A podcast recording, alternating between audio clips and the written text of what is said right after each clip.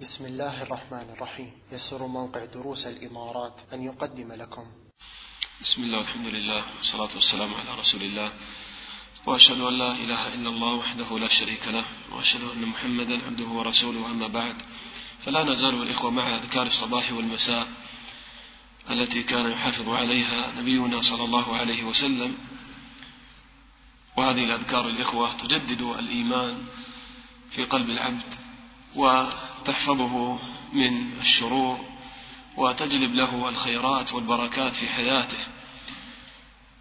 فمن هذه الأذكار العظيمة ما ذكره المؤلف هنا من التهليل والتسبيح والتحميد والتكبير لله جل وعلا. فمن ذلك قول النبي صلى الله عليه وسلم لا إله إلا الله وحده لا شريك له له الملك وله الحمد وهو على كل شيء قدير. مرة واحدة أو عشر مرات وكذلك سبحان الله وبحمده مئة مرة في الصباح وفي المساء وسبحان الله مئة مرة والحمد لله مئة مرة والله أكبر مئة مرة ولا إله إلا الله وحده لا شريك له له الملك وله الحمد وهو على كل شيء قدير مئة مرة. تقال في الصباح مئة وفي المساء مئة. ونذكر الأدلة على هذه الأذكار. فقد ثبت عند الإمام أحمد وصحه الشيخ الألباني رحمه الله عن أبي هريرة رضي الله عنه قال قال رسول الله صلى الله عليه وسلم من قال لا إله إلا الله وحده لا شريك له له الملك وله الحمد وهو على كل شيء قدير.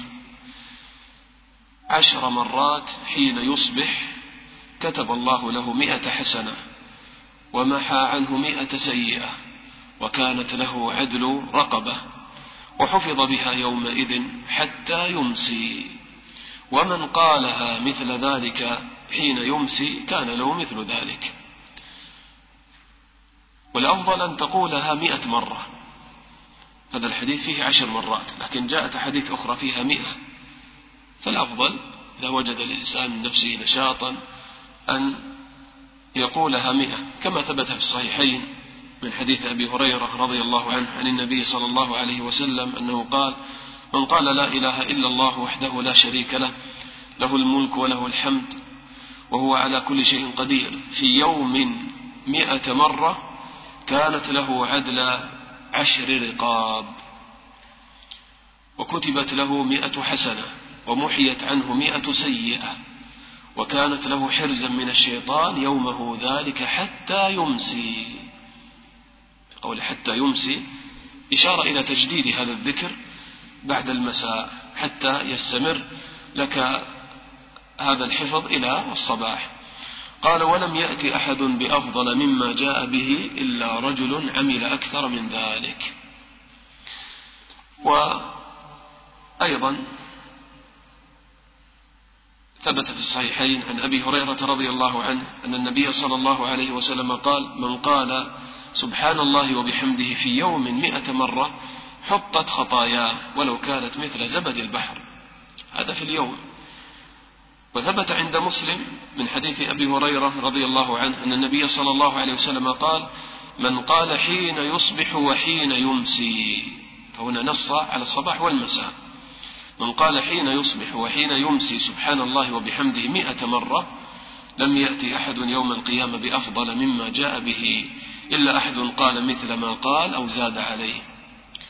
وثبت عند النسائي وصحه الشيخ الألباني رحمه الله من حديث عبد الله بن عمرو بن العاص رضي الله عنهما قال قال رسول الله صلى الله عليه وسلم من قال سبحان الله مئة مرة قبل طلوع الشمس وقبل غروبها كان أفضل من مئة بدنة. فهذا الحديث فيه دليل على أنك تقول سبحان الله مئة مرة في الصباح وسبحان الله مئة مرة في المساء وهكذا سائر الأذكار. قال كان أفضل من مئة بدنة. تخيل مئة بدنة مئة ناقة تتصدق بها في سبيل الله.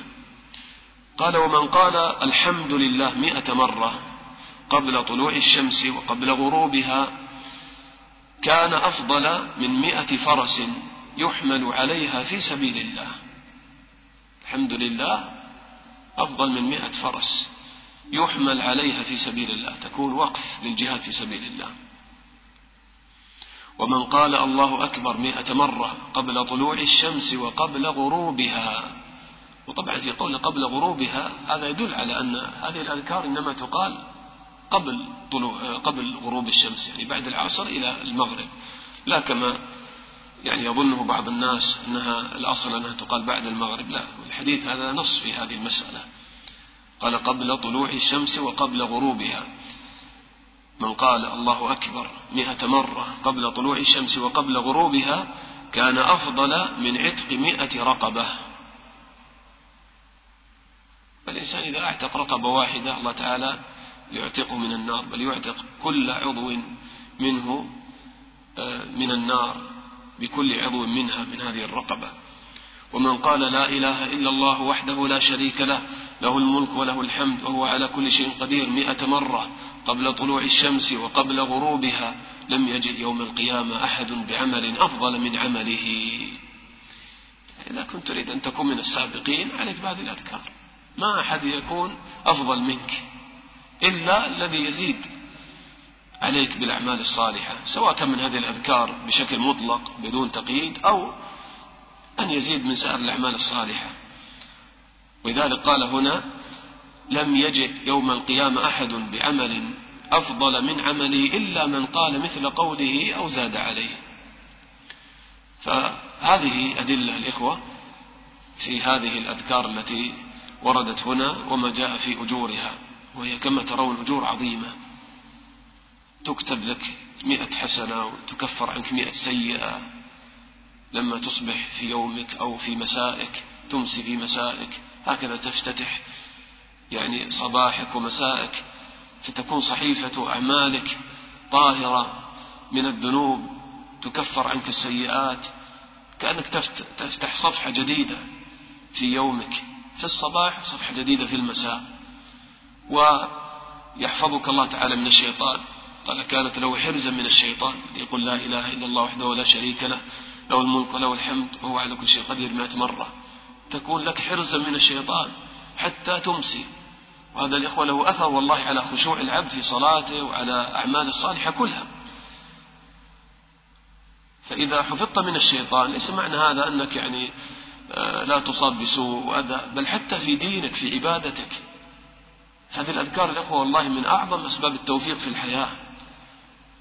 في خشوعك في صلاتك في تلاوتك للقرآن في ذكرك لله في هدوء بالك في حسن أخلاقك.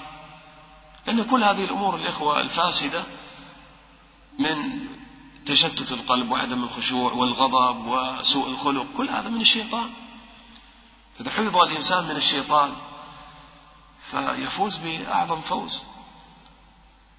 ولم يأتي أحد بمثل ما جاء به أو بأفضل مما جاء به إلا أحد فعل مثل عمل أو زاد على ذلك. وتأمل أيضا في الأجور في هذه في التسبيح والتحميد والتكبير. هذا يكون باب التقريب. وإلا فهذه الكلمات يعني أفضل من الدنيا وما عليها. ولكن هذا من باب التشجيع لما يقول النبي صلى الله عليه وسلم مثلا يعني من قال سبحان الله مئة مرة تكون أفضل من مئة بدنة والحمد لله أفضل من مئة فرس يحمل عليها في سبيل الله والله أكبر أفضل من عتق مئة رقبة. هذا من باب التقريب. وإلا فالنبي صلى الله عليه وسلم يقول لأن أقول سبحان الله والحمد لله ولا إله إلا الله والله أكبر أحب إلي مما طلعت عليه الشمس. فإذا يعني هذه الأذكار فيها أجور عظيمة. والله الإنسان الآن يعني قد يتهاون في مثل هذه الأذكار لكن سيتحسر ويندم أشد الندم يوم القيامة. لما يرى عظم شأن هذه الأذكار في ميزانه فيتمنى أنه لو استغرق أوقاته وأنفاسه في ذكر الله. والآن الشيطان هكذا يلبس على العبد ويشغلك بالمفضول عن الفاضل. كما تعرفون الإخوة كل وقت العبد ينظر فيه ما الأفضل في هذا الوقت؟ فبعد صلاة الفجر إلى شروق الشمس وبعد صلاة العصر مثلا إلى المغرب هذا وقت للأذكار. فيأتيك الشيطان مثلا يشغلك بالدنيا والقيل والقال مثلا أو حتى قد يشغلك مثلا يعني آه، يقول لك لا ما في وقت متى تقرأ هذا الكتاب؟ متى تطلب علم؟ فيشغلك مثلا ب يعني أمر آخر وتكون هذه الأذكار هي أفضل عند الله تعالى في هذا الوقت. فالعبد الإخوة عليه أن يعني يكون فقيها في مثل هذه الأمور. هذه يعني أذكار عظيمة تقربك إلى الله. وخاصة هذا التكرار الإخوة يعني لما يأتي هذه الأذكار مئة مرة يعني هذا والله أعلم يعني آه، أكثر أو يعني أكبر عدد جاء في تكرار يعني الأذكار في الشريعة مئة مرة. ما أظن هناك يعني ذكر يعني قال فيه النبي صلى الله عليه وسلم مئتين ولا ثلاثمائة ها؟ ما في. مئة مرة. فكون النبي صلى الله عليه وسلم يعني ينص على بعض الأذكار المعينة أنها تكرر مئة مرة يعني أكبر عدد ورد في الشرع فهذا بلا شك يدل على أن هذه الأذكار هي خير الأذكار وأفضل الأذكار ذلك اهتم بها الشرع. فعندك هذه التسبيحات والتسبيح والتحميد والتكبير والتهليل هذا جاء فيه النص بمئة مرة في الصباح ومئة مرة في المساء. فاعلم أن هذه الأذكار هي الأفضل هذه أفضل أذكار الصباح والمساء. وهي يعني أحب الكلام إلى الله كما جاء في بعض الأحاديث. كما قال النبي صلى الله عليه وسلم أحب الكلام إلى الله أربع. سبحان الله والحمد لله ولا إله إلا الله والله أكبر. وهن من القرآن. ولا شك أن هذا التكرار الإخوة له أثر عميق وعظيم على القلب. لأن التكرار له تأثيره على نفس الإنسان وعمله. وأن تتأمل كيف الإنسان يمكنه أن يتعلم الكتابة مثلا؟ بأن يعني الطفل كيف يتعلم الكتابة والخط؟ يرسم له الحرف وهكذا يرسمه بعد ذلك يعني عشرات المرات عشرات المرات يكرر يكرر الكتابة والنسخ حتى تتعود يده على هذا فيتقن هذا الأمر. كذلك الذكر الإخوة لله. أنت الآن إذا قلت هذه الأذكار تقول هذه مئة وهذه مئة وهذه مئة وتحاول أن تخشع. نعم قد تقولها تقول بعضها يعني وقلبك يغفل لكن لا بأس. مع يعني ذكر اللسان أيضا يأتي القلب ويلحق القلب اللسان وأحيانا اللسان يلحق القلب وهكذا. لكن تجاهد نفسك على هذه الأذكار وتقولها. فهذا التكرار يا إخوة لا شك أنه له أثر عظيم وعميق على قلبك. فكيف الإنسان يترقى في درجات الإيمان؟ يعني كيف يشعر بحلاوة الذكر؟ كيف يرتقي إلى الإحسان أن تعبد الله كأنك تراه فإن لم تكن تراه فإنه يراك. كيف يتشرب قلبك محبة الله تعالى حتى يكون الله تعالى أحب إليك؟ يعني من كل شيء. ما يكون لك هم ولا يعني آه، إرادة في هذه الدنيا إلا فيما به رضا الله تعالى. فيما فيه ذكر لله فيما فيه طاعة لله. كيف يصل العبد إلى هذه الدرجات الإخوة والله من أعظم الأسباب هو هذا السبب أن تكثر من ذكر الله وخاصة هذه الأذكار. أن القلب يعني يتمرن على هذا ويتفكر يكون غالب الوقت في التفكر في عظمة الله في التسبيح والتحميد والتكبير والتهليل. فيكون متنورا بعظمة الله وهيبته. في الصباح وفي المساء في الصباح وفي المساء مئة مرة كل كلمة مئة مرة مئة مرة مئة مرة. هذه الكلمة تدخل على القلب من جانب التعظيم والتنزيه سبحان الله. أنزه الله عن غفلتي عن ذنوبي عن سيئاتي. أنزه الله تعالى في ملكه في مخلوقاته في ألوهيته هو المعبود وحده في أسماء وصفاته في قدره في شرعه. الحمد لله هذه الكلمة تدخل على القلب. من جهة الإحسان والإنعام. تذكر نعم الله تذكر كمال الله تعالى وجماله وعظمته. الله أكبر من كل شيء من كل ما يخطر ببالك. الله أكبر من كل معبود من كل مألوه من كل محبوب من كل معظم من كل شيء. فيعظم قدر الله في قلبك. لا إله إلا الله وحده لا شريك له. له الملك وله الحمد وهو على كل شيء قدير. هذه تصفي القلب. لا مألوه بحق إلا الله لا معبود بحق إلا الله لا محبوب في قلبي ولا معظم إلا الله. نفي وإثبات نفي وإثبات. يتوارد النفي والإثبات على قلبك. تخيل مئة مرة هكذا.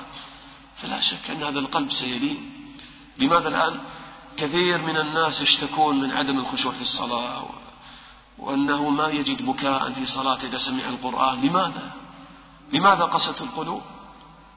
لقلة ذكر الله. والله القلب إذا أكثر من ذكر الله وأدمن الذكر في حياته والله الإخوة يلين. يلين. ألا بذكر الله تطمئن القلوب. فهكذا القطرة قطرات الماء إذا نزلت على الصخر. الصخر اليابس تؤثر فيه. كما يعني ذكر عن بعض السلف أنه مشى في طريق الاستقامة وطلب العلم ولم يجد تغيرا في نفسه فهم بترك هذا الطريق. قال أنا يعني ما أصلح لطلب العلم وأن أكون عالما فهم بترك هذا الطريق قل ما أجد في نفسي تغيرا وفي قلبي حلاوة. فرأى ذات يوم قطرات من الماء تنزل على صخرة حتى نحتت الصخرة أثرت فيها.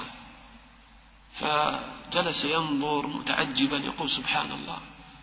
هذه القطرات في لطفها أثرت على هذا الصخر في صلابته وقساوته فكيف بهذا العلم؟ وهذا أعظم علم يا إخوة العلم بالله سبحان الله والحمد لله ولا إله إلا الله والله أكبر. هذه تتفجر منها علوم في معرفة الله وتعظيمه. فكيف لا تؤثر في قلبك؟ قال كيف لا يؤثر هذا العلم في قلبه وهذا القلب ألين من هذه الصخرة. فأقبل مرة أخرى وفتح الله تعالى عليه. فنسأل الله تعالى أن يغفر لنا ويرحمنا ويعيننا على ذكره وشكره وحسن عبادته. والحمد لله رب العالمين. صلى الله وسلم على نبينا محمد وعلى آله وصحبه أجمعين. سبحانك اللهم وبحمدك أشهد أن لا إله إلا أنت أستغفرك